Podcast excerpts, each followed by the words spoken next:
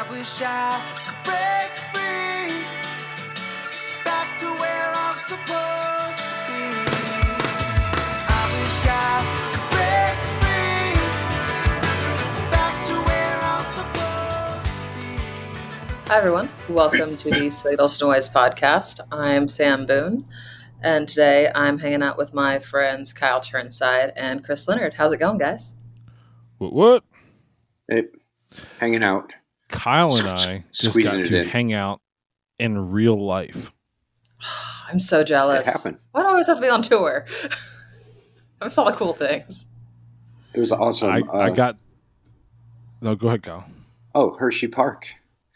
I knew he was coming, but we I was like a block away from him on a day. Well, I was forty-five minutes away from him on a day off, and uh, he had to make the choice. So the choice was clear. Come out to the show. Don't come to King of Prussia Mall and watch Which, me buy For Uniqlo. The record, the show was two hours away. Hershey's two hours away, as opposed to your day off was forty-five minutes. I chose the actual st- st- tour stop as opposed to your day off. It was good. Give a little brief review, Chris. We'll review the show. Yeah, no, it, it was uh, it was good. Um, it uh, it poured its ass off. Uh, we had a storm cell roll through right before the show, um, and uh, destroyed the opener's uh, keyboard. Um, so there was that. Um, yep, Jax and uh, but yeah, Jax, but she was pretty cool. Um, uh, Pavin is out there uh, yeah. mixing his ass off. He's doing a great job. He's he big. T- he's actually mixing for Big Time Rush, but he was also mixing for Jax. Um, we had uh, Cat out there SEing, which is Cat Rice, cool. Yeah. Um, actually, one of the coolest things for me was I'm walking across the stage and I and I hear my old touring nickname, which I haven't heard in oh, a yeah. long time because I haven't toured in like thirteen plus years, right? And I'm like, I turn my head, I'm like, what?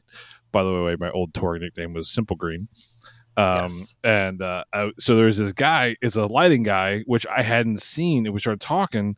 And I was like, dude, I apologize. It's like, I only know you by your nickname. I was like, and that was his nickname on that tour. I was like, his nickname was Beaker. Um, and uh, and I'm like, what is your real name? We did the math, and we haven't toured together in seventeen years. That's what I love about this industry, is you never know when you're going to run into somebody. So don't piss anybody off. Uh, that's Eric, that's, that's Eric, the about there. Eric, but, uh, Eric Rogers. You met Eric Rogers' girlfriend, Paris. She's doing uh, all the photog and yep, uh, video for, for um, nice. Big Time Rush. Yep. And uh, who else? Yep. There. Oh, is it Jamie? You hired her. Oh, yeah, Jamie Jacobs. Uh, she does video. I know her. Yeah, she's worked for me for doing I M S work. Um, yeah, I love, again, it's small, small world. Hey, let's, um, uh, to use other podcast terms, which I don't like, let's pay some bills. But no, uh, let's uh, thank the people who love us and love y'all. Um, and uh, those people are, uh, let's thank Rational Acoustics, um, the makers One. of Smart, um, who put out a killer product, who have great product support. Mm-hmm. Um, uh, so please, um, uh, you know, reach out to, you know, so one thing I would encourage a lot of people, um, come to our Discord for, for smart help. And that's great. Um, Hannah is in our Discord and she's the primary person for support for them. Um, but I would encourage you, uh, especially if you listen to the Andy Levis, um, conversation last week, um, email support first and then go to Discord and ask about your thing. Um, it's a it's a two prong thing. Yes, you may you may get a quicker response on Discord. However, Rational does want to hear from you, so that's a little disclaimer there. Uh, thank you to Rational Acoustics. We appreciate you. Um, Alan, they're Heath, more than just friends, um, they Chris. Lo- they're family. Yes, they are. They are family for sure. Like one hundred percent. Like our friends over at um, Alan and Heath that have been with us yes. for quite some time now. Our fa- Kyle, our family at Alan and Heath. Yeah, it is our family at Alan and Heath. Heck yeah. I, and then and, also our family over at R C F. Thank you. That's how we do that. Like great speakers, both both professional audio and like home studio audio. R C F, great products, good stuff. Cool. And the unspoken ones, the Roadie Clinic, Paul and Courtney over there that are doing it. I know they're setting up a lot of summer events and stuff.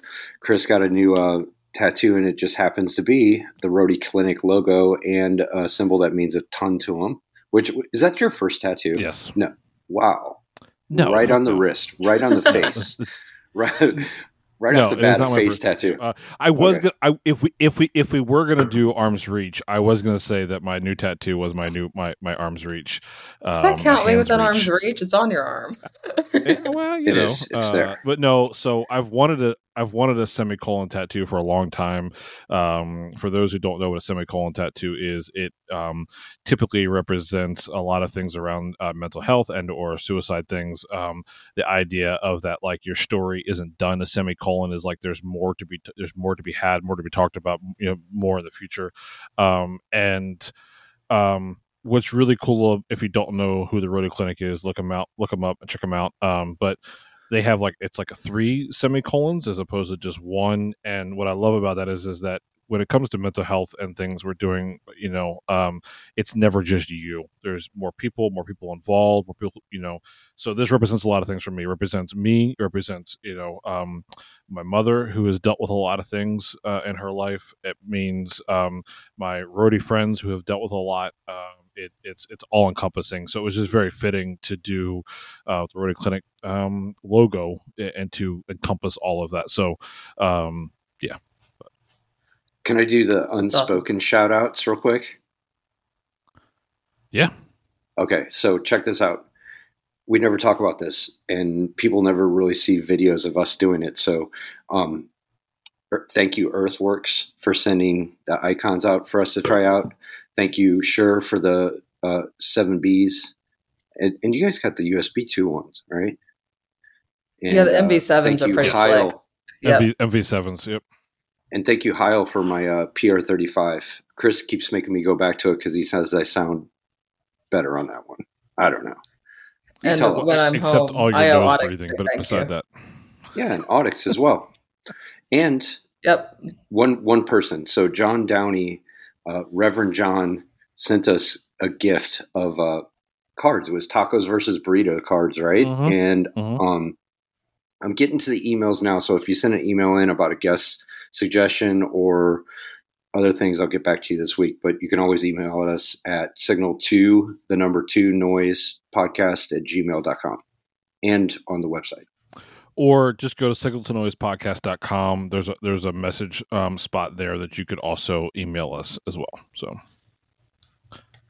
um, cool. Well, let me, uh, that was a lot of housekeeping. So, um, uh, yeah, so, so we hanging out uh, with Sam's tonight? On tour in the U Uh, well, yes, real quick. Sam is oh, on tour yeah. in the U S now, a little bit of Canada yes. uh, with Volby. So if Volby's coming to your town, um, come and see Sam. If yep. Big Time Rush or Max is coming to town, um, come see Kyle. Um, they're all out like through August. Sam, you're probably out longer than that. But come back out. Anyway. Message us. Uh, uh, no, I've been out for a month already. Uh, I think I wrap up August seventh. I've been, I just... saw some E U friends last month, and now we've popped over to North America this month. So it'll be a grand old time. Cool. All right. So tonight, uh, I have been trying to schedule this literally for months, if not a year or more. Um, uh, we both have been very busy. Um, I have brought along Kenny Barnwell, uh, which many of you probably have seen a Facebook or Instagram post from, um, either on his own accord or via uh, Crew Coach.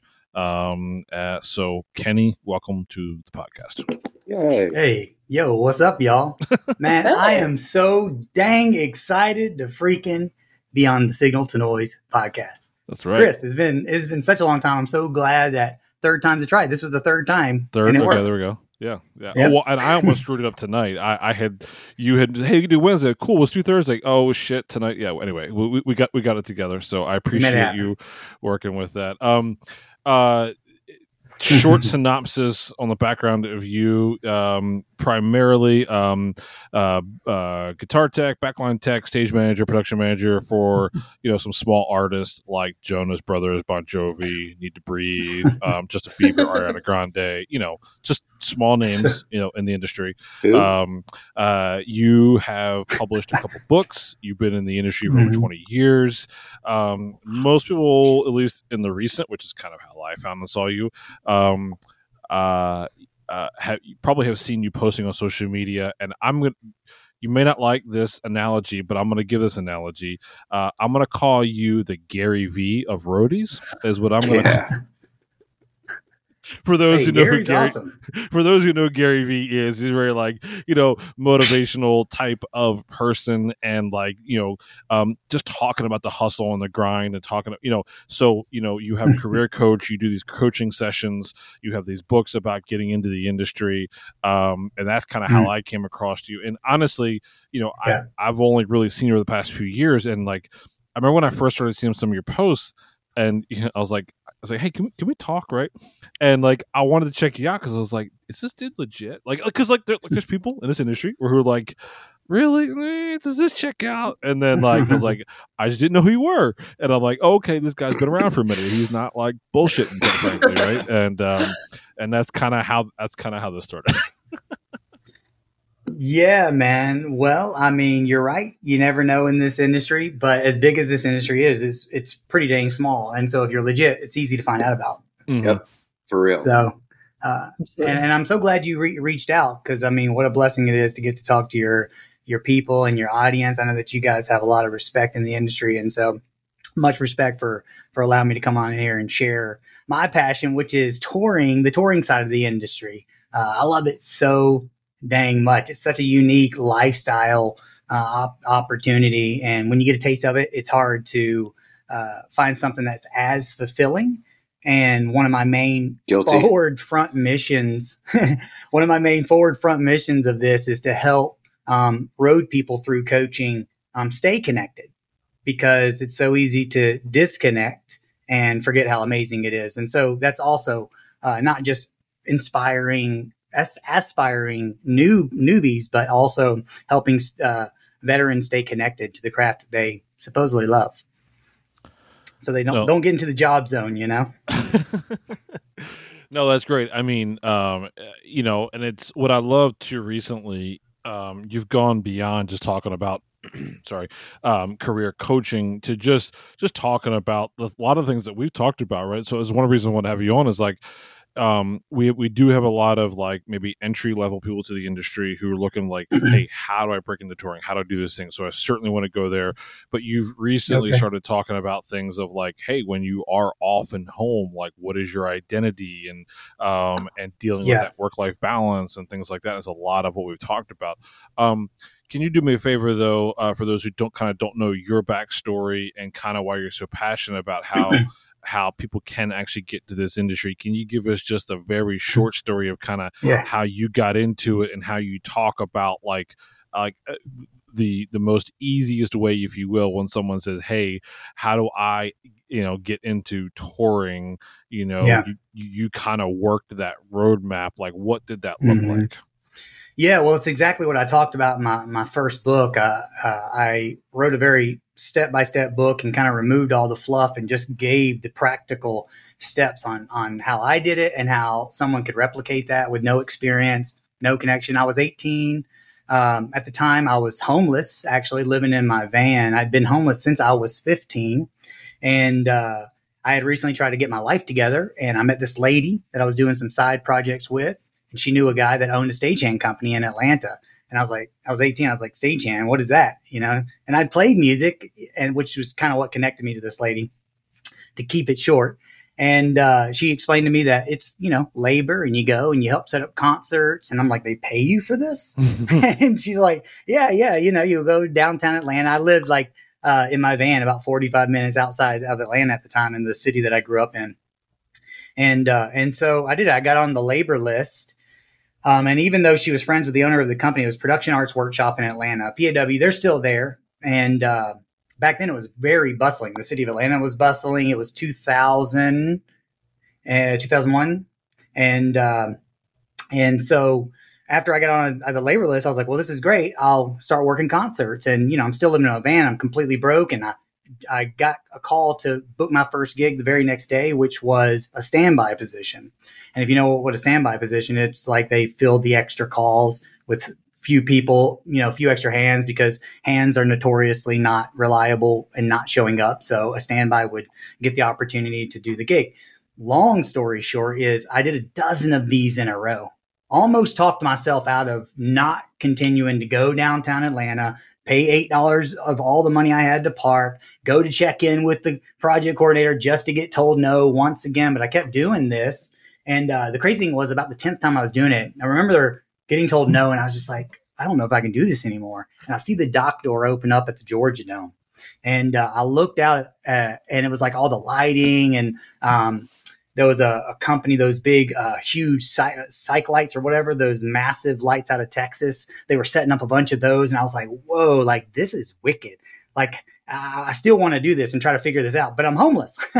uh, so anyways, um, I ended up accepting more standby calls, and it was like the dozenth, dozenth time I go, go to check in. And I shit you not, the night before, a friend of mine calls me uh, that I grew up with and that owns a construction company. He's like, hey, man, you want to go work construction? You know, you can do this. I'll pick you up tomorrow with the guys, and we'll, you know, you got you a job and a hundred bucks a day. And I said yes, essentially. And then that night I got a call to be a standby again. But the pull to this business is so hardcore, you know. And uh, so I went and did it. I got on the call. The guy was like, the project coordinator was excited for me. He was like, Kenny, you're on the call. And he's like, hey, man, I want to put you on lighting. Uh, you know, it's hard, heavy work. You sure you're up for this? I'm like, dude, you have no idea. Like, I was born for this, you know? And so, yeah, the rest is history. I, I got on as a stagehand in Atlanta and was able to to work my way in and, and up in the industry. That's crazy. I love it. I mean, uh, obviously, the story of your your mental health that you had between fifteen and eighteen probably played a huge role in you, like, looking back and being able to write your first book. How much, how much of that do you go into, mm. uh, and how much of that do you still draw from as a, as an adult now in this industry and being so successful? Yeah. I mean, all, all of it, of course. Yeah. Because it was a, a shift into personal development. When I was about sixteen, I met this guy that turned me on to Who Moved My Cheese was the name of the book. If you ever, if you haven't read it, read it.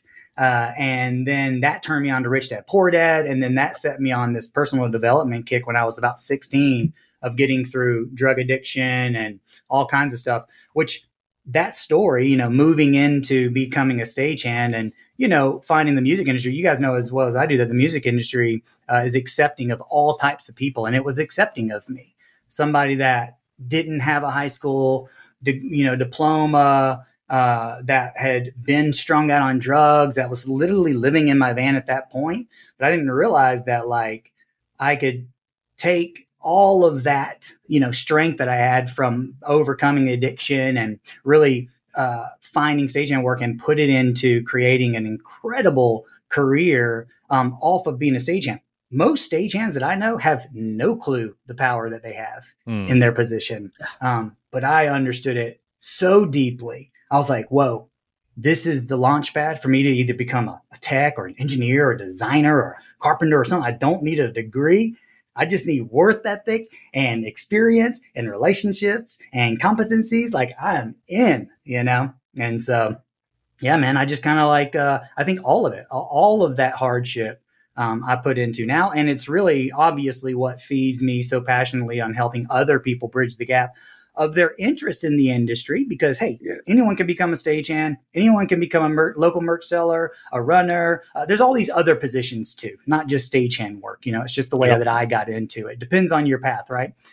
But like I said before, it's also experienced people that I see on the road that are so disconnected that I also uh, get discouraged about, that I really love coaching. People that are veterans that are just like, man, I'm a dozen years into this, or I'm twenty years into this. Like, I, I'm just, what do I do? Like, I don't know. What am I doing?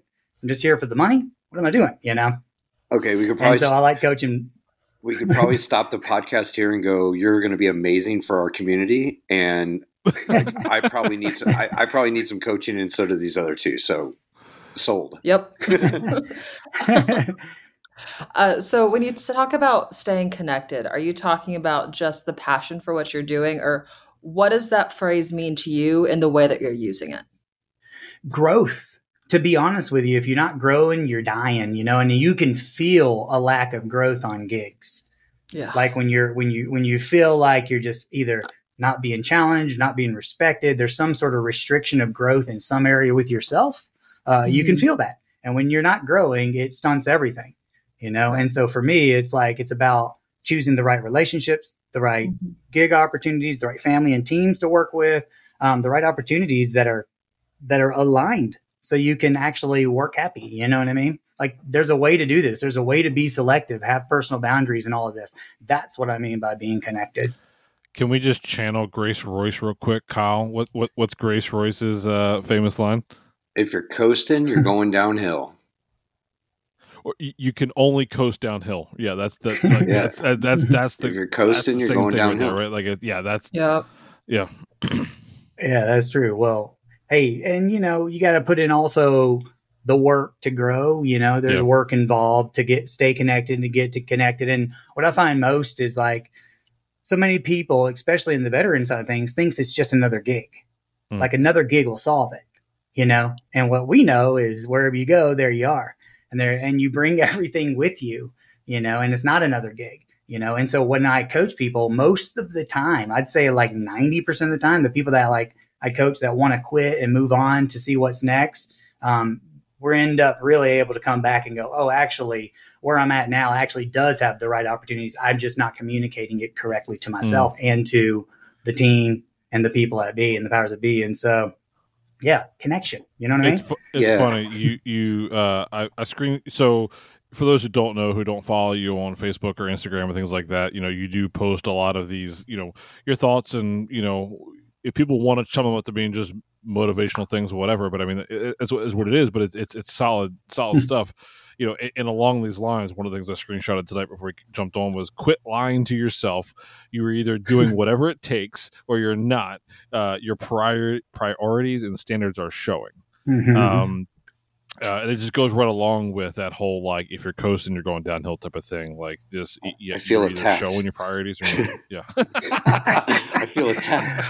Well, well, hey, you know, I post most of these quotes. I post them for me. Right. You know what I mean? It's not just hyperbole, motivational stuff, although they can be inspiring. I post this stuff for me. You know, that's these good. Are reminders for me. Like, I'm human. You know, you know I, I consider myself a, a high performer, a doer, someone that's willing to to really lean into my potential and opportunities, which means that I am more adverse to all of the things like self-doubt and all these things that stand in my way. And so I post this stuff for me to keep me going so I can continue to share my message, you know? Obsessive thought. so so I have a just, really go for it, Kyle. Go ahead, Sam. No, Sam, go. So it's really interesting for me listening to you talk about this. So how do you then choose the people you surround yourself with? Because there is that old saying of you are the sum of mm. the five people you spend the most time with. Mm-hmm. And I'm listening to you talk about this, and I I've had the pleasure of working with camps that I personally think I'm a good fit for and love and are my road family and have done wonderful at helping me develop and grow. But at the same time, I've, you know, we've all also had the opposite experience. Um, so for you individually, as someone who is doing this coaching and this teaching and, and really, quite frankly, living this from everything I've seen, I've been following you and listening to you speak. How do you choose your people to surround yourself with, and what is that vetting process like for you? Uh, well, you know, it starts with me uh, first and foremost. You know, like I just like anytime I, I coach someone else on wanting something in their life, um, like new relationships and people or gigs or whatever, uh, it, it's always with the intention of I assume I know myself. Like, you know, it's it's mm. kind of like. Uh, You got to get in tune with who you are, your values, your morals, like everything that and, and everything in my life is is a byproduct of my own values and morals and and all of that. Like my my immediate close friends um, are typically some non-industry folks. I have people that I connect with and the non-industry folks in different areas. You know, I, I also um, am really big on mentorship. And so, uh, I find mentors in different areas of my life that I surround myself with. Like I, I have some respect for a friend of mine that's a father, uh, and the way he's a parent and a father is tremendous to me. And so I go to him for father advice, you know, and I surround myself with him. Like I don't have a whole ton of like hang friends, one, because of the nature of our, our lifestyle and our industry. And I just, I don't generally, but if you mean, how do I, how do I vet work acquaintances and things like that? I mean, it's all relative uh, to quality and standards and like types of um, you know, things people are involved in and, and things like that. Like I'm nice and, and connect and can uh, appreciate relationships of different types with all kinds of people, but my interrelationships are small. You know what I mean? Like I know a lot of people, I have a huge network, um, but like my relationships are small, you yeah. know? And so, and they're very similar to me. You know, they're very, uh, you know, aspirational people, driven people, high worth ethic, high qualities of standards, very empathetic, compassionate people, positive and optimistic people. uh, it's just, you know, the type of people I attract. So um, I just think it starts with me knowing me first, and then I can bring people into my world that's authentic to that. I, I like to talk about that the, um, if, if you leave the tour and you feel like, oh, job's done, or you leave the gig and you're like, job's done, I can start the next thing. I mean, I think that's a clear indicator that you're maybe not surrounded the, with the people that are like, you, you're going to take the next gig with. Um, like, mm-hmm. like with Max and a, a lot of the artists I have worked with, I feel like I, if I feel like I'm family, I almost can't wait to get back out with them, you know, and, mm-hmm.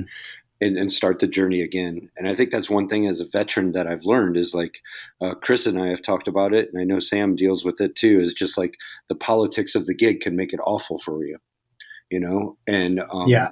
it, once you can get that level of understanding with your client about politics, then you can work on that friendship. But if it's always politics, maybe that's just not the, not the place to be, you know? Um, it's a comfortable feeling when you leave tour, tour, you're like, have the group chat on your phone and you're like, hey, what's everyone doing? You know, oh, I made it home. Like it, it's, it's caring and compassion, you know? And I think, I think that's what we're finding out a lot about this audio community that, you know, that we've kind of formed with our mentorship programs and things. Um, this is a huge part to everybody's life. Like you don't talk about this eighty percent of what we do, and your coaching is going to hit hard with some of these people. We're going to have to put links to your books and your, your uh, socials as well. Absolutely. Certainly. Yeah, man, most definitely. Um, you know, you were talking about those continued relationships at the end of the road. Like, like, first of all, I just want to like impress upon your listeners that if there's nothing else you could understand today about career generally in this, it is relationships, you know. This whole game is a relationship game, even internally in companies, internally with artists, you and your, the, what I call the unspoken relationship, which is your brand, the thing that you can influence, but you can't control, you know, every, everything is, is about relationship. And the ones, uh, like at the end of a tour, you know, it, I, I never force it. You know what I mean? Like I always, when it comes to relationship, I have a really through line with it. When it, it, it comes to relationships is if they wanted to, they would. And if you wanted to, you would, mm. you know, and I just don't try to force anything. Like I want to connect with people, one that I, I want to connect with, and I want people that to want to connect with me. I don't try to force it. You know, I definitely try to break the ice and have conversation, uh, but I don't try to force a relationship through a need of some further relationship with somebody because it has to produce some sort of gig on the other side of it. You know, it's like, I want to connect with authentic people, uh, and so I really like that. Does that answer your question, by the way, Sam?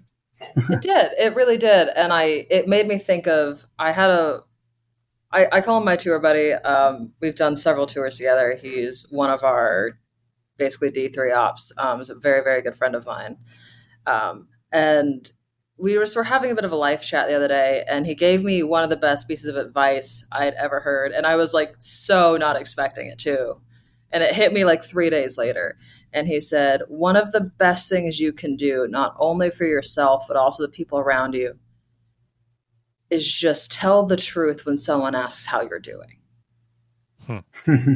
Which is so simple, because how many times a day do we walk up to our friends or our road family, or I walk out to front of house and I, you know, say good morning to our L D, and, you know, maybe we have a cup of tea, maybe we don't, depends on how Loden's going. And you know, I just go, how's your day? And he, everyone says, oh, it's fine. And how how are you doing? Oh, I'm good. Like you, you just, it rolls off the tongue. But I wonder what would happen. And I've started doing it. I've started, started really, quite frankly, telling, giving the proper answer. And there's a front of house engineer I spend a lot of time, not a lot of time with, but have the pleasure of teching for this year. And we have we have two rules. One is no dying. Rule number two is don't ask questions you don't want to know the answer to. Um, and for those who know him, he's my dear friend Wayne Pauley. And so um, the rule number two, it's the same thing as, you know, I go, I out of habit walk out the front of the house and go, oh, how's your day going? And he goes, do you really want to know? I go, I do. And we'll have a very honest conversation. Um, but I think it goes back to what you're saying of that authenticity. And Chris, you've talked about this a good bit, that quite frankly, the bullshit meter in this industry and for everyone is now crazy off the charts, right? People, people know. And it's, mm-hmm. it's one of those things where I would really love to see what happens if we all started actually answering the questions we ask. Because Kenny, you're you're dead right, and it goes back to everything you've been saying. Of not only is it the relationships and the authenticity, it's how you're gonna. I didn't think about this till now, but it's also a filter of that. It certainly is. That's um, right. It's a way to vet. You you you had mentioned that before about how do I vet it? It's like, well, I just be me as authentically as possible. The cool thing about me is I'm not I'm not talking about, you know, being non-empathetic and compassionate to other people's feelings and being like, screw you. Like, I actually love being a nice guy and respectful and compassionate and considerate and all those things, which in turn, it, I, I attract those types of people in my world. Absolutely. Yeah. Yeah. It's, it's like po- positively does love company, uh, even on a tour, believe it or not. Absolutely. Always though. So let's do this. Um, you know, one of your big things is, you know, how to get started in this industry. Um, uh, and, uh, you know, uh, you know, at least it's a lot of what the work you do is the early entry, you know, barrier things yeah. in this industry. So we'd be remiss to not like talk about those things right now. Uh, and while, yes, we do primarily have a audio-based, you know, listenership. Um, you know, uh, you do career coaching in the touring industry as a very wide base, right? So we, I'm one hundred percent fine talking about this on a very wide scale and not audio-based. Um, but let's cover real quickly, like, what are some of the key things when the most common question in our industry is, how do I get into touring, right? We and, and I'm fine focusing on touring and not any other aspects of our industry. While there are many other avenues within our industry of doing audio and things like that, we're talking about touring tonight. Um, so when you get that answer, you know, what are some, and I know some of these, but like, what are some of your go-to answers to how do I get in the industry? Yeah. Well, how do you get in on tour? You know, well, it depends on your starting point, obviously. And it depends on what are we talking about with touring? Sure. You know, we need to, we need to really delineate uh, where we're going with this tour goal. You know, it's like you get a friend of mine did a Prius tour with a guitar friend of his. He did all the audio, drove the Prius. They were on the road for two hundred something days a year. They were touring. Like, right. What are we talking about here? Right. You know what I mean? Right. Right. Like, you want to tour, what are we talking about here? Yeah. And, and, and in what capacity are we talking about here? Also, another thing with touring is, uh, you know, your starting point. Tours do not hire generalists. They hire specialists. And so tour cannot place you. And so if you're wanting to get into touring, mm. you have to come correct. You have to, to be hireable relative to your position and the tour's need. And so you have to choose a specialty. If you haven't already, choose one. Let's just say you're local and, and you, you kind of do everything, you know, uh, choose a specialty, you know, because if I get three resumes and I'm hiring a monitor engineer and I see one resume is like full production guy, can do audio, lighting, sound, and video. One guy does front of house monitors, lighting, and then one guy does monitors. I'm taking the guy that, that claims that monitors is his thing, because because mm. he obviously knows that even within audio, monitors is its own specialty, its own discipline, even within audio, you know? And so that's what I'm talking about here. You got to come with a specialty. And so in order to get into touring, you go, okay, well, I want to become a monitor, mon- uh, an audio engineer. Let's just say you don't even know it's monitors yet. Okay. You just want to do audio on tour. Fair. Then what you do is you need to close the experience gap. And you need to close the relationship gap, meaning you need to get enough experience in your current level that is leverageable to the next level, whatever that is for you. ultimately you can move this into touring, but we need to become a specialist, right? And so if you're not already a specialist, we need to become a specialist through experience. You know, uh, you need to become known as a specialist, because here's another thing with this touring industry. The industry in general is this is not a who you know business. This is a who knows you business, and you're going to get hired based upon who knows you as what. Uh, let's repeat that whole that that we just put that that, that, that, that the last whoop. like the last two minutes. We'll, we'll, repeat bold, that again. Bold, underline, capital letters. The, the, if you listen to nothing else, yeah, listen to this. Yeah. It's, yes. Well, and and that's the case, right? Like, this isn't a who you know business. You know, this is a who know who knows you business. So, meaning like these guys. Let's just say that you're active in the Signal to Noise Facebook group. These guys know you. You're in the same network. They could not possibly staff you on a tour because they don't know you like that. You're connected. You, you're in the same network, but but you don't have the relationship, you know? And uh, that's how gigs are staffed, by the way. There's this something that I called uh, the three circles of referrals, and I'm not sure if I'm there yet, but but let me let me just do the overview so I don't miss any steps here. You, you you know, we're working on getting that that experience to become a specialist. So you need to do local gigs. Let's just say you're a stagehand and you're like, I need I want to do audio on tour. At that point, you want to go to stagehand gigs and focus on learning your comprehension of audio from from the ingredients you have. I'm a stagehand. Great. Now I can go to work and be a learning machine. You know, I can learn everything about the cables, the flow, the desk, the power, like anything I can possibly learn. I can talk to the, the the techs to close my comprehension gap. Okay. That's the first level of experience. Then you you reach out to your local sound company or your local or regional production company and you say, hey, I'm got local crew work. I've been a stagehand. I'm moving into audio. I really want to build a career in audio. Uh, I'm not sure yet, front of house minors. I just love audio. Um, I wanted to, to talk about opportunities working with you guys. Here's my understanding. If you start speaking the vernacular, saying things about cables and different things like that, they will understand your experience level, your comprehension. And then at that point, uh, you become a specialist in that shop. Maybe it takes you three months. Maybe it takes you a year, year and a half, whatever, however long it takes, it doesn't matter. Your experience is only, ga- you're only gaining comprehension with your experience, comprehension and, can, and capacity. That's your whole mission. And when you can then become a specialist, you become hireable for tours. Uh, may may I continue to tell you tell them oh. how, how tours are staffed? Yeah, yeah, please. For, for the record, like here, here's what I love about this, this and good? why. Hold on, why I have wanted to get you on for so long is is that um, you, you know, I think three quarters of what we talk about uh, or the conversations we have is just you know.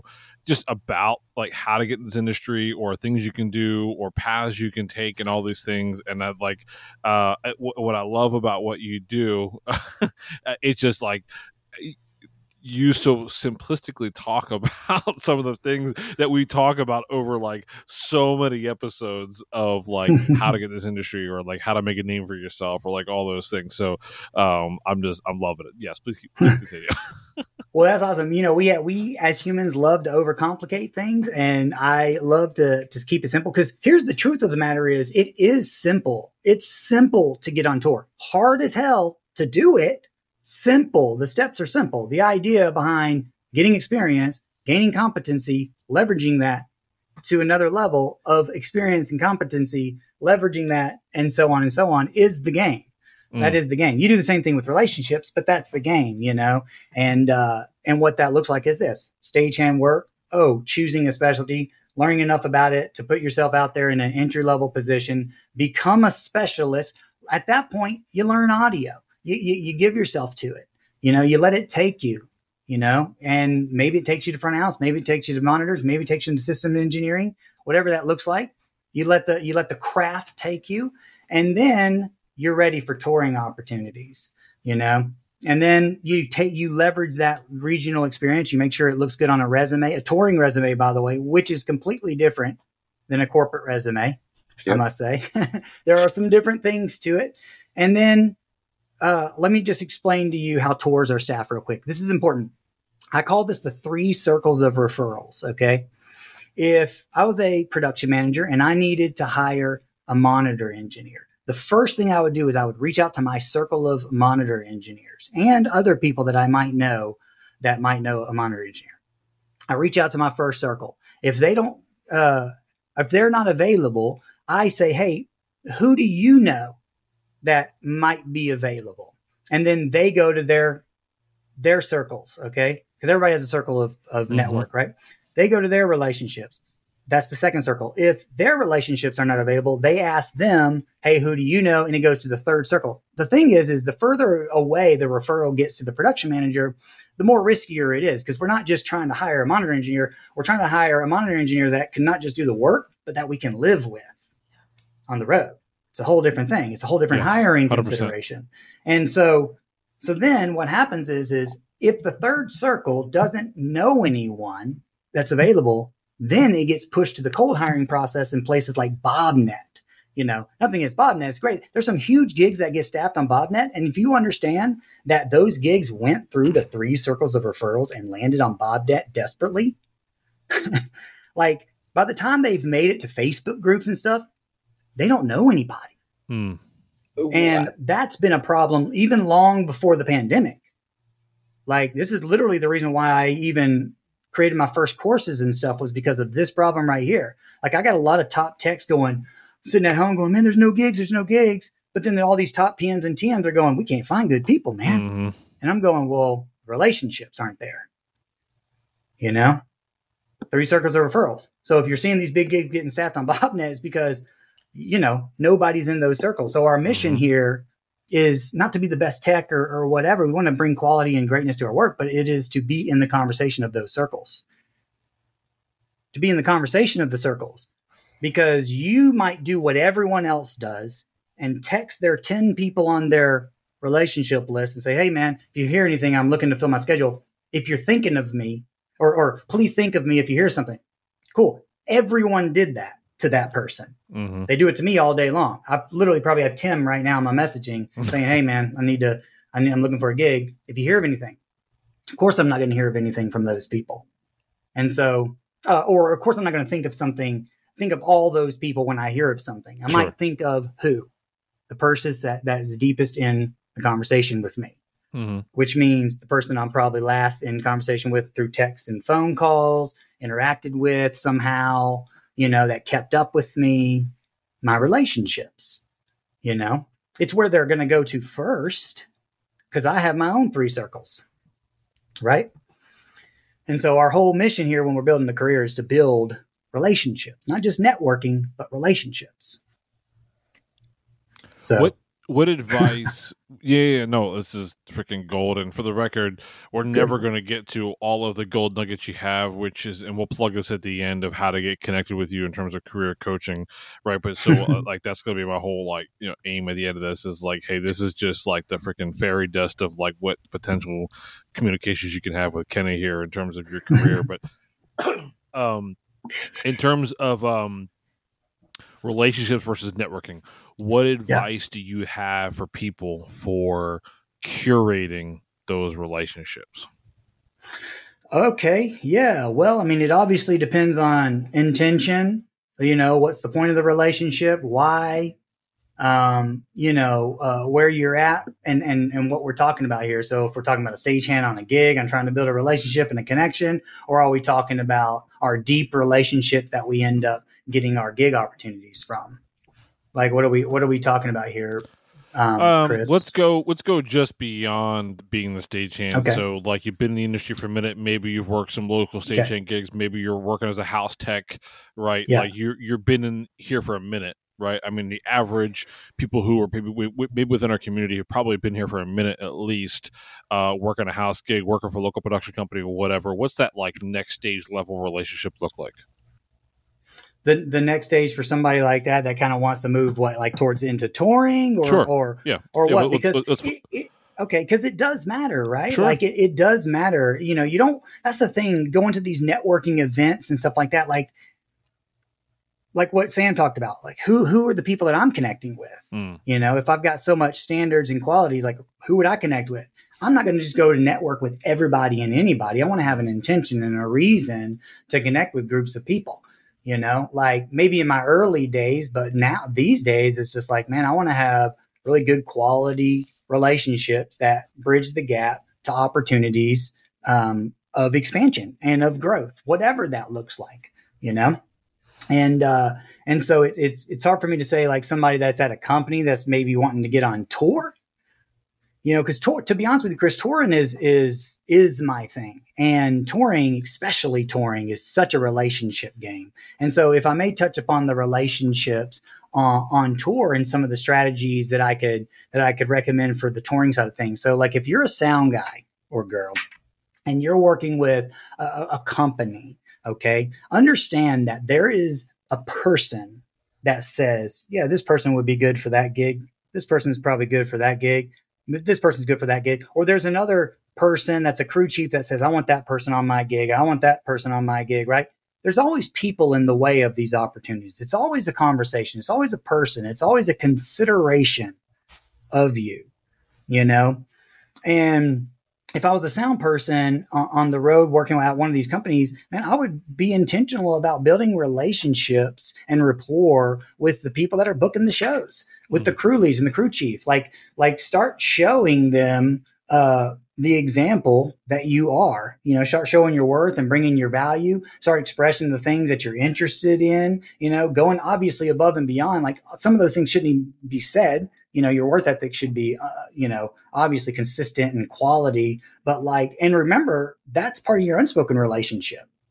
Like your worth ethic is part of your relationship, whether you realize it or not. Like, like everything is part I, of your relationship. I, I, I would argue that the, to that point, that the people around you that work in that camp are the ones who are likely going to be the person who make or break you getting the next gig, because they're going to be the first-hand referral of, you know, when, uh, like when, again, when, hey, I want to, you know, hey, have you heard of, you know, Kyle, you've been around for a minute, so this is kind of hard to use as an analogy, uh, but, you know, but, uh, but like Sam or whatever, right. It's like, yep. you know, like we all know somebody within the industry. Right. And like the, the, um, you're never going to go with, I'll give this analogy of like, you're never going to go with the person that you have listed on your referral list. You're going to go with somebody, you know, in that camp who is not on that referral list, is going to give you the complete unbiased position uh, or thought about that person. Sam, seems like you're chomping at the bit here to talk about this, but like, you, you know what I'm saying here on, to- on this circle?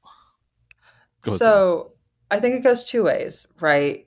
One, from someone who, I'm really lucky and I often get asked, hey, who do you know for this sort of thing, right? Whether it's various audio positions, generally just given my specialty is audio systems. So that's kind of the people I know where I spend my time.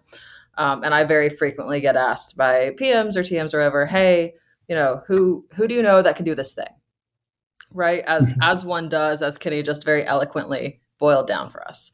So you get asked that question, and this goes two ways for me personally. One, I want to know that whatever name I give is going to do a good job. Like I want to know that if I'm going to back somebody, they're worth their salt, because that's also a reflection on me, right? Is the names I put forward directly tell you not only something about me and the people I keep company with, but also what my opinion is.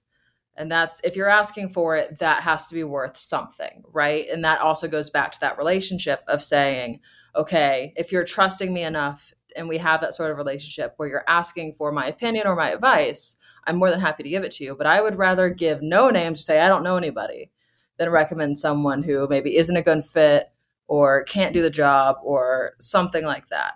Now, the other side to that is when my name comes up, I want people to go, or I, I run into this a lot where I, I do gigs and people be like, oh, I've, I've seen you in passing, or I follow you on Facebook, or we're Instagram friends because we have a hundred something mutuals and we just haven't quite run into each other at dinner yet, sort of thing. And also at that point for me, I, it's very important to me to go, when I meet someone, they go, okay, this matches up with everything I've heard and everything I've seen and everybody else I know, right? I, I, what I really don't want is for there ever to be this massive discrepancy in between who I am and also that sort of not maybe reputation, but that personal brand that Kenny kind of touched on. Yeah. Hey, you know, that's a good, that's a good point, Sam. That is the unspoken relationship that I'm talking about. Your personal brand, you know, is your unspoken relationship, you know, how, how people feel about you when you're talked about, when you're not in the room and things like that. But the thing is, is we don't get to control that. Mm. Right. You know, we can influence it. We can try our best to influence it, but we don't get to control that. You know, what's crazy is like, I'm the optimistic, positive guy and all of this, but like, it's not always well received. You know what I mean? Like my intentions are always not well received by people, and especially on the t- in the tour life. Um, there's actually been uh, an issue one time in the past with a really prominent gig that I was on, uh, where the production manager uh, got pitted the crew against me because they were like, "This guy's fake and phony. No one could be that positive all the time." You know, like literally had no comprehension how someone could Hold be on. that nice all the time. I, let's. Take this full circle. I did call you because I sort of had this similar vibe. I mean, just straight up, I'm like, is this guy for real? I'm dead serious, right? Like, I mean, like I there is a little bit of like, how can someone be so the positive thing, right? Like, I mean, that was like, yeah. I, that was part of why I called you before like interacting with like, hey, should we have you on all these things? So I'm like, eh, because let's face it, not everybody is the most forward facing positive thing. And so for some people, especially in the, let's take it for a second to the corporate environment, is that, yes, yeah, sometimes that can be seen as a phony front and a um, selling front as opposed to like, no, no, this dude's legit.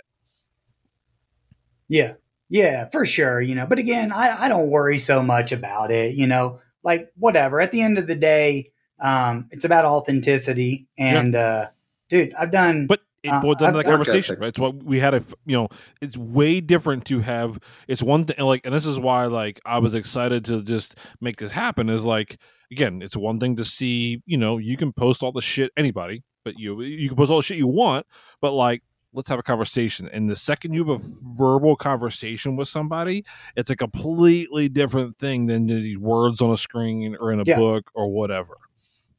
Yeah, most definitely, you know, and, uh, Uh, talking about the hiring process, though, with tours, if you think about the risk that T Ms and P Ms take on on some of these new hires, never having even a conversation and having to bring them on the bus and stuff these days, Oof. like it's tough, you know, and it's so and it's so important to think about. I have something your listeners will like this. I have something that I teach called social resume, and it is in using your social media with intention uh, to put your best foot forward.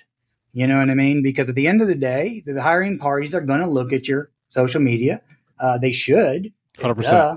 I mean, they could. They they get to they look, get to actually as, as see a hiring so person who hires tons of freelancers and full time people. Yeah, one hundred percent. The first thing when I hear your name, what I'm doing is I'm stalking your ass on all the social media yeah, accounts. Yeah. Just saying, that's, hey, that's what happens. And and I'll tell you what, with the the. discourse of everything that goes on around us socially now in this industry and outward. I have four years ago, I started sharing all my public, everything I post is public, everything. Yeah. I don't have a private account. I don't post anything that's questionable. You can see my family, you can see my work, you can see everything, every movement, you know, and, and there's a lot of fessin in social media. Like people will post stuff when they're not really happy, but they'll post some happy shit. But other than that, I think full disclosure in the public eye is huge for this industry. It really is, because like you said, we don't know who's getting on the bus with us anymore. Yeah. We really don't. And you know, it, it, it just, it helps. It helps yeah. so much. Yeah, I'm, no doubt, man. And Chris, to, and I'm sorry to, to inter, interject, Sam, but to your point, Chris, is like, ah, still, though, as optimistic and positive and inspiring and all of that stuff that I do share, I still talk about my homelessness and my, my sure. uh, you know, one hundred percent. Overcoming drug addiction. And and I still share the things that I struggle with and, uh, you know, my marriage and all, all kinds of things that I've gone through uh, to get here, because it's important. You know, our our, our mess is our message. And it's important that other people, especially in the in the touring world, I've had a lot of people reach out to me because of my story. Because um, I had somebody join Crew Coach recently that goes, dude, I was homeless too. And I got on as a stagehand, and stagehand work rescued me. You know, it's like, great. I'll keep telling that story. Who, who else do I know that I, that I can resonate with because of being honest? And like you, Kyle, it's public, man. I don't have anything to hide. Public, public. Don't hide nothing. If you're, if you're doing the right thing, you so, shouldn't have to hide your shit. Ahead, That's all I'm saying. That's right. That's right. And the right gigs will become available to you, putting yourself out there in that type of way. Yeah, man. You know, for uh, sure. And you can use it to your advantage. You can net, you can network and relationship build with it to your advantage. One of the things that I like to do from a, a high level relationship tactic to keep the relationships going is I will take every single biweekly, weekly, some people, I'll take my phone or my Facebook Messenger text list, and I will go in and I will message people from, and I, and I do appreciation text every day, by the way, to maintain relationships. I probably even sent you one, Chris. It you, it, it helps. You take it one step further. You sent a video message.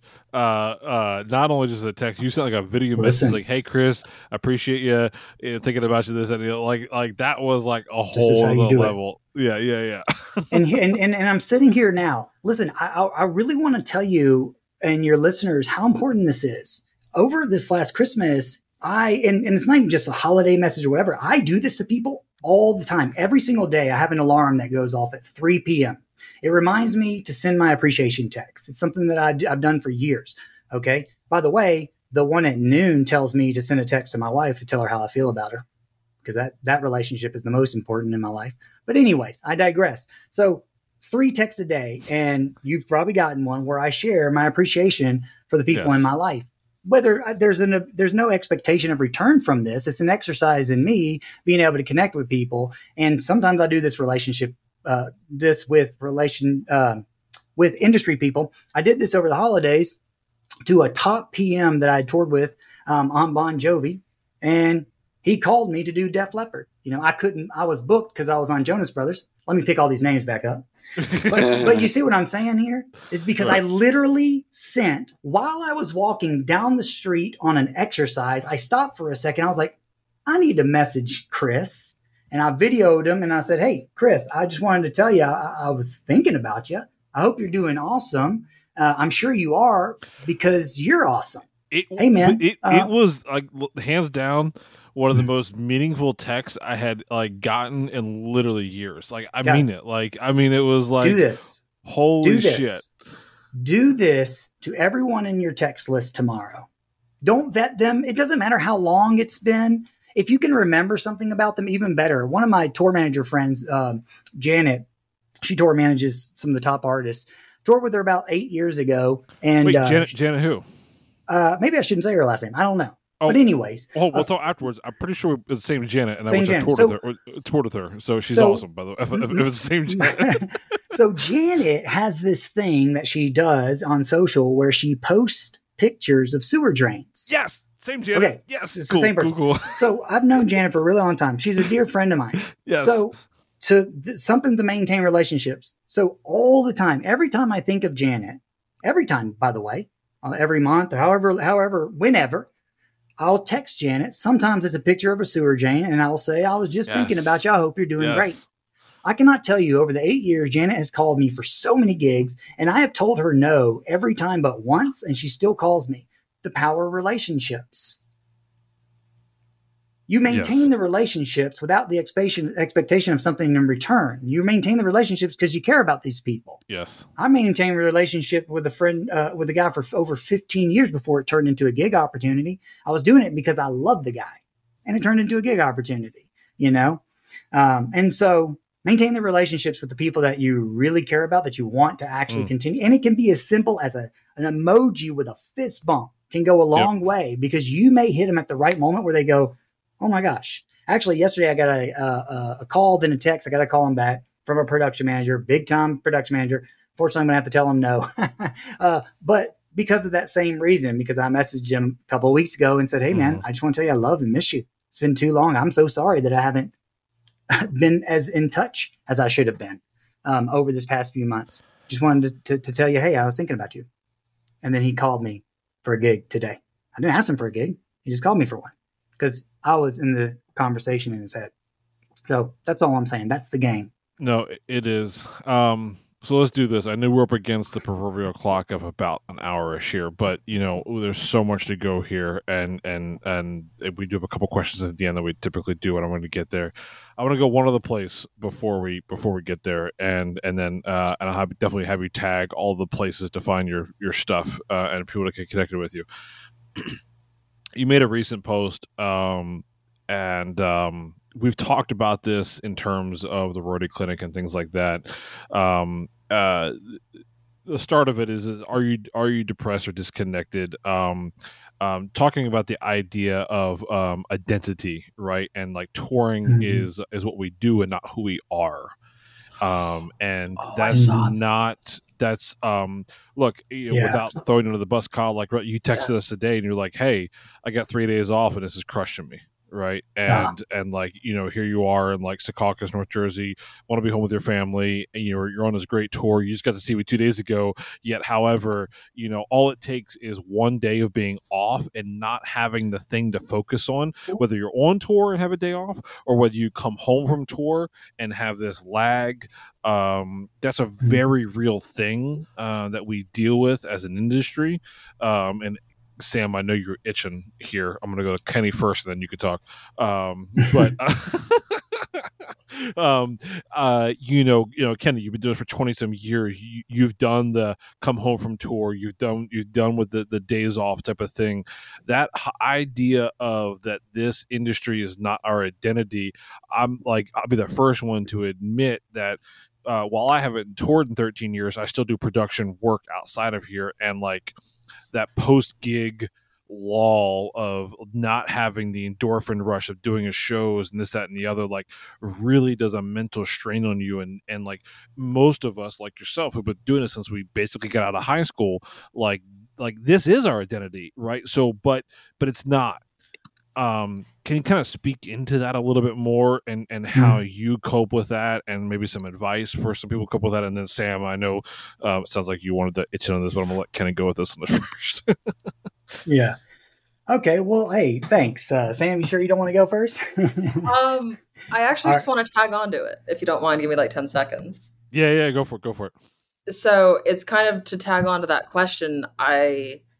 saw this post, which is why my face went like that, because I was like, I saw this post, and then I immediately opened Instagram, and this reel popped up that said, I was at dinner the other day, and I was asked to describe myself without, or maybe she was talking to a therapist. It was something like that. And this woman basically was saying, have you ever described yourself without labeling yourself or saying anything about what you do or your relationship to other people mm. as an oh, exercise? How often do you do something like that or that equivalent, or is that a thing you do? Adding on to kind of Chris's question in the same vein. um, yeah, I mean, I, I, I think I understand what, what you mean. Um, but yes, I would say that I... Identity is a funny thing. Okay. It, there's, there's really healthy identity out there. I mean, there is some level of identity where you want to say, I'm a guitar tech. I'm a, I'm a front of house engineer. I'm a, I'm a monitor, because it allows you to take ownership of the role so you can uh, bring forth the qualities of you to perform that role. However, uh, the truth of the matter is, is the work that you do is just that. It's just the work that you do. You're really doing it with all the qualities of you. Of who you actually are. You know, it could be a different person in the work and produce a different result because of the different qualities of who you are in the work. I always like to say your your role is not being hired. A monitor engineer or front house engineer is not being hired. You're being hired in the role. You know what I mean? A touring front house engineer is is not being hired. You are being hired in the role. And so there's there's the separation right there. You know, and so we have to do our job to understand that there is healthy identity so you can take ownership of that role, but understanding that who you are, you are this complex spiritual being. To say that you are just a position, just a, a part of traveling, you know, like you, you are the, probably the makeups of what traveling did for you, you know, and who it helped you become. You know, you are the outcome of such things uh, and the many shows and the roles and the responsibilities, um, but you bring you to all of it, you know. And that's one th- reason why I can coach somebody that's a veteran that's disconnected, because I'm al- I can help them get back connected to bring them, the right them, to all aspects of their lives, home life and the work life. You know, there it, and it's not about balance. It's about uh, kind of that that. Uh, it, it, you can't balance something that's that's already dynamic. Life is dynamic. Life is constantly pushing and pulling at you. Your career is pushing and pulling at you. Your relationships push and pull at you. The, your responsibilities push and pull at you. It's about integration. You know, it's about prioritizing your identity and understanding who you are, so you can bring it to all things that you do. You know, hopefully that explains it. It does. It, it Kyle, tease. Yeah, I want to hear from you. So. Uh, I'm gonna I'm gonna touch on different stuff because uh, you've worked for a lot of cool folks. You really have. You you've been completely blessed mm. with the list of folks that you've been with. Um, how was Bieber? No, I'm just kidding. I'm totally kidding. I love I love Justin. The kid I, was awesome, dude. I love I love Justin. I have a story that goes. That it's I on know. a couple episodes. He's now. he's great. He is a, an amazing human. So what are you working on? Okay, so you've done like country and super pop and a bunch of other stuff. What do you want that you haven't done before? What what kind of style of music or what kind of tour do you want to go on that you, you, you, you're pushing forward, you're doing this thing, and you're like, you totally get this offer for a gig and you've never done nothing like that? What what would that look like? Um, to be honest with you, there's there's not it anymore, Kyle. Truth be told, I, I've turned down even some if, even this if, past even if, year that was uh, – Even if Slayer comes back, you'd say no? Jeff Hanneman comes back from the dead and you'd Man, say, no, I'm not guitar teching for Jeff Dead Hanneman. Oh, so we can bring back dead people? Yeah, bring back dead people. Do do whatever. Dude, I'm I'm dead serious, man. Like I don't have uh, – I don't have that artist or show anymore. Um, it's really just a situation. Yeah. Um, because if you, and I think I sent you guys my kind of list of some of the artists that I worked with. There was a period of about six years in there where I production managed and I tour managed.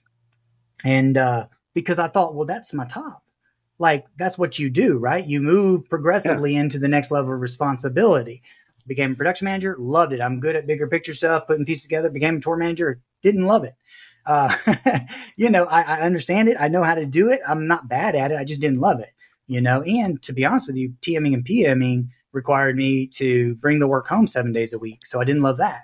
And so I went back to doing lesser responsibility roles so I could leave the work at work. Yay. Thank you, COVID. Sorry, I don't know if that's Thanks, come COVID. Through, I'm clapping. Yep. I'm clapping. Yeah. You know, no, no, no. That's like, yeah, that's, yeah. that's, but this goes back to, this goes back to the identity question, right? It's like, and yeah. this is like, um, like this, you can even take this same concept into what I do in the corporate, you know, audio, video, lighting sphere of like, you have different disciplines within, say, working for a production company and like being a warehouse tech and being an audio tech, video tech, you know, um, logistics persons, a warehouse operations, whatever, right? Like the pinnacle is not necessarily the most highest management, the most highest stress, the whatever. The pinnacle is like doing what you love, doing it really well, and just being like, quite frankly, like a happy life, right? Like, like there, there's something to be said for, again, like, the opposite of the conversation of what are you going to do when you grow up or or what's next, right? Like it's okay to be really freaking good at the thing that you're really good at for a really long time, regardless of whatever pay scale, regardless of whatever stature or level of client. Like for instance, like, you know, um, I, I went in and hung out. I went to, I got to see, go see Thrice where, um, and, and I connected with the front of house engineer before the show. And I was like, hey, can we just meet up and say, hey, and talk to him? Like, hey, what have you been doing? You, you know? And like, he's like, yeah, I've been with Thrice for like fifteen years, you know? And, and like, you know, Thrice is a type of band that does max two thousand cap type venue place, whatever. And he's like, I've never really felt the need to like go to the, you know, quote unquote, you know, A, B level, like tour level. And like, I'm like, yeah, but that's okay. Like, it's okay to do your thing really solidly for a really long time and to be very gratifying for what you're doing. It's not about, did you do X, Y, and Z artists on stadium arena level thing? Like, that is okay. So I think a really another common way I encounter this as a system engineer is that a lot of people see system techs as, for lack of a better term, maybe not failed mix engineers or people that haven't gotten there. It's it's another path to front of house, um, which mm. can be true in some cases. Um, I personally have learned for myself that I, I don't want to mix. I am sitting in the chair I want to sit in, and I absolutely love it. Um, hey, I don't want to S E. The stress this of is great. Is sick. I know. I love this stress, Kyle. I like this. But I get I'm a asked, horrible S E. I get asked a ton if I want to mix, and I am flattered and I am honored, and people are constantly surprised when I say no. To the point of which, like, I wrote an article about it in L S I. Um, and while because of that perception, and while maybe that's true for other people, I absolutely love the chair I'm sitting in. Now, that doesn't mean that I don't want to grow. I'm still trying to get better and better and better at it. I'm always trying new things. And I sure. absolutely want to do bigger shows or different genres. And, you know, I, I jump around yeah. a lot. But back to what you're saying of, Can, yep. May I say to that point, Sam, about growth there? Because that is what it is about.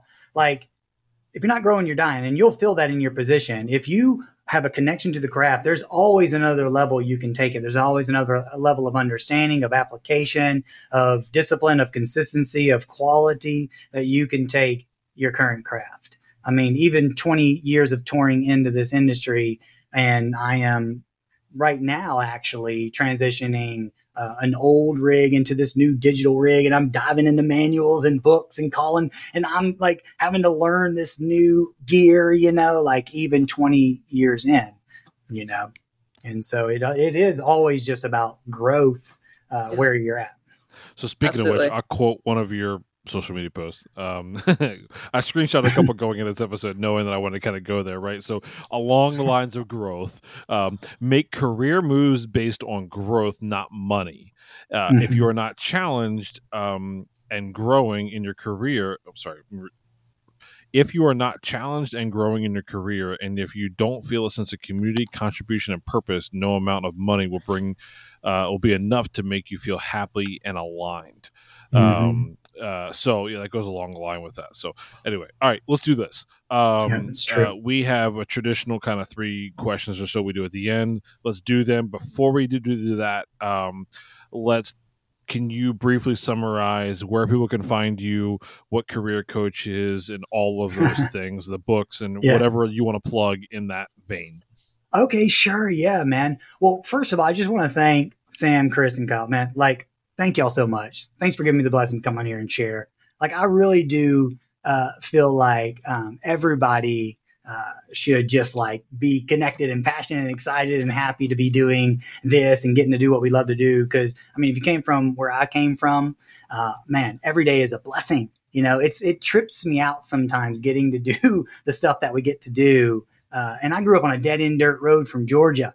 You know what I mean? Like, It's it's amazing. And so uh, definitely don't want to take it for granted. Um, if you don't know what coaching is, by the way, it's different than mentorship.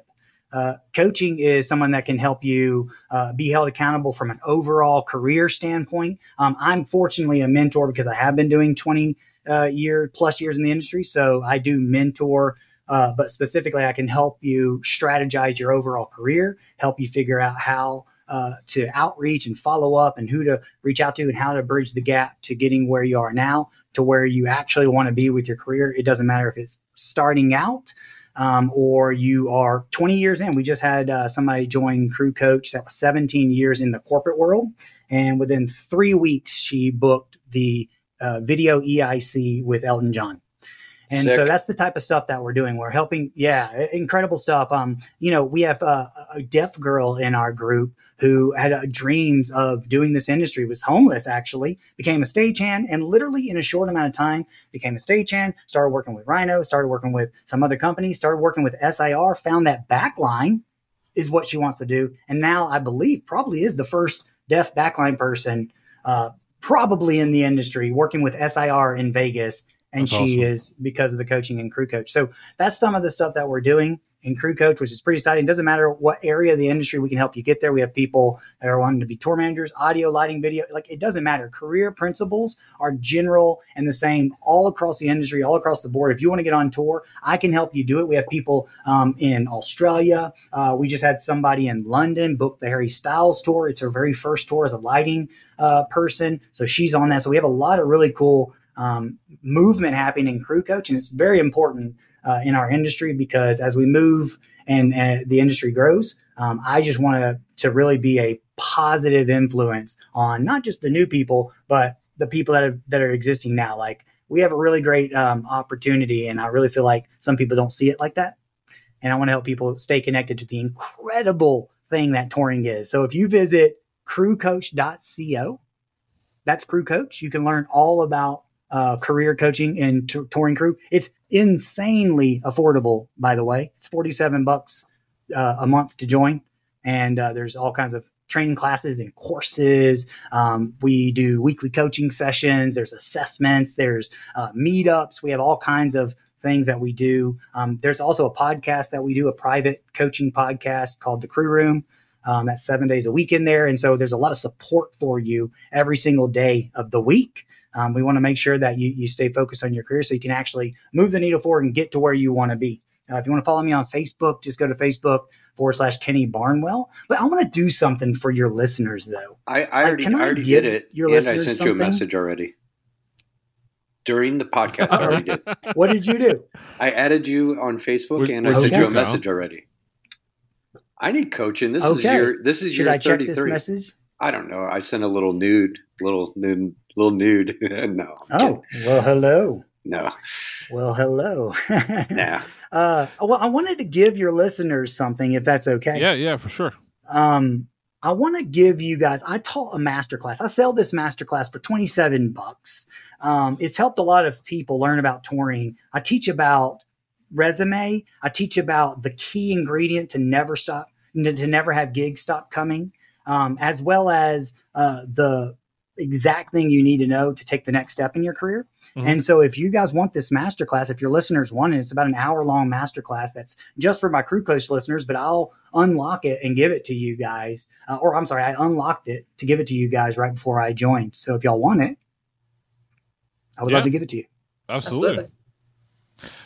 Awesome. Okay. Yeah. I don't know how to share uh, that. So with do y'all. we need a special link for that, or what are we? Yeah. Uh, okay. The, yeah. We'll, so I'll we'll send ta- you guys we'll ta- a link. We'll talk about afterwards on how to get that link. Uh, we we'll put that in our description and probably in our Discord Perfect. server. Yeah. It's and, easy. Uh, it's it's crewcoach.co forward slash free masterclass.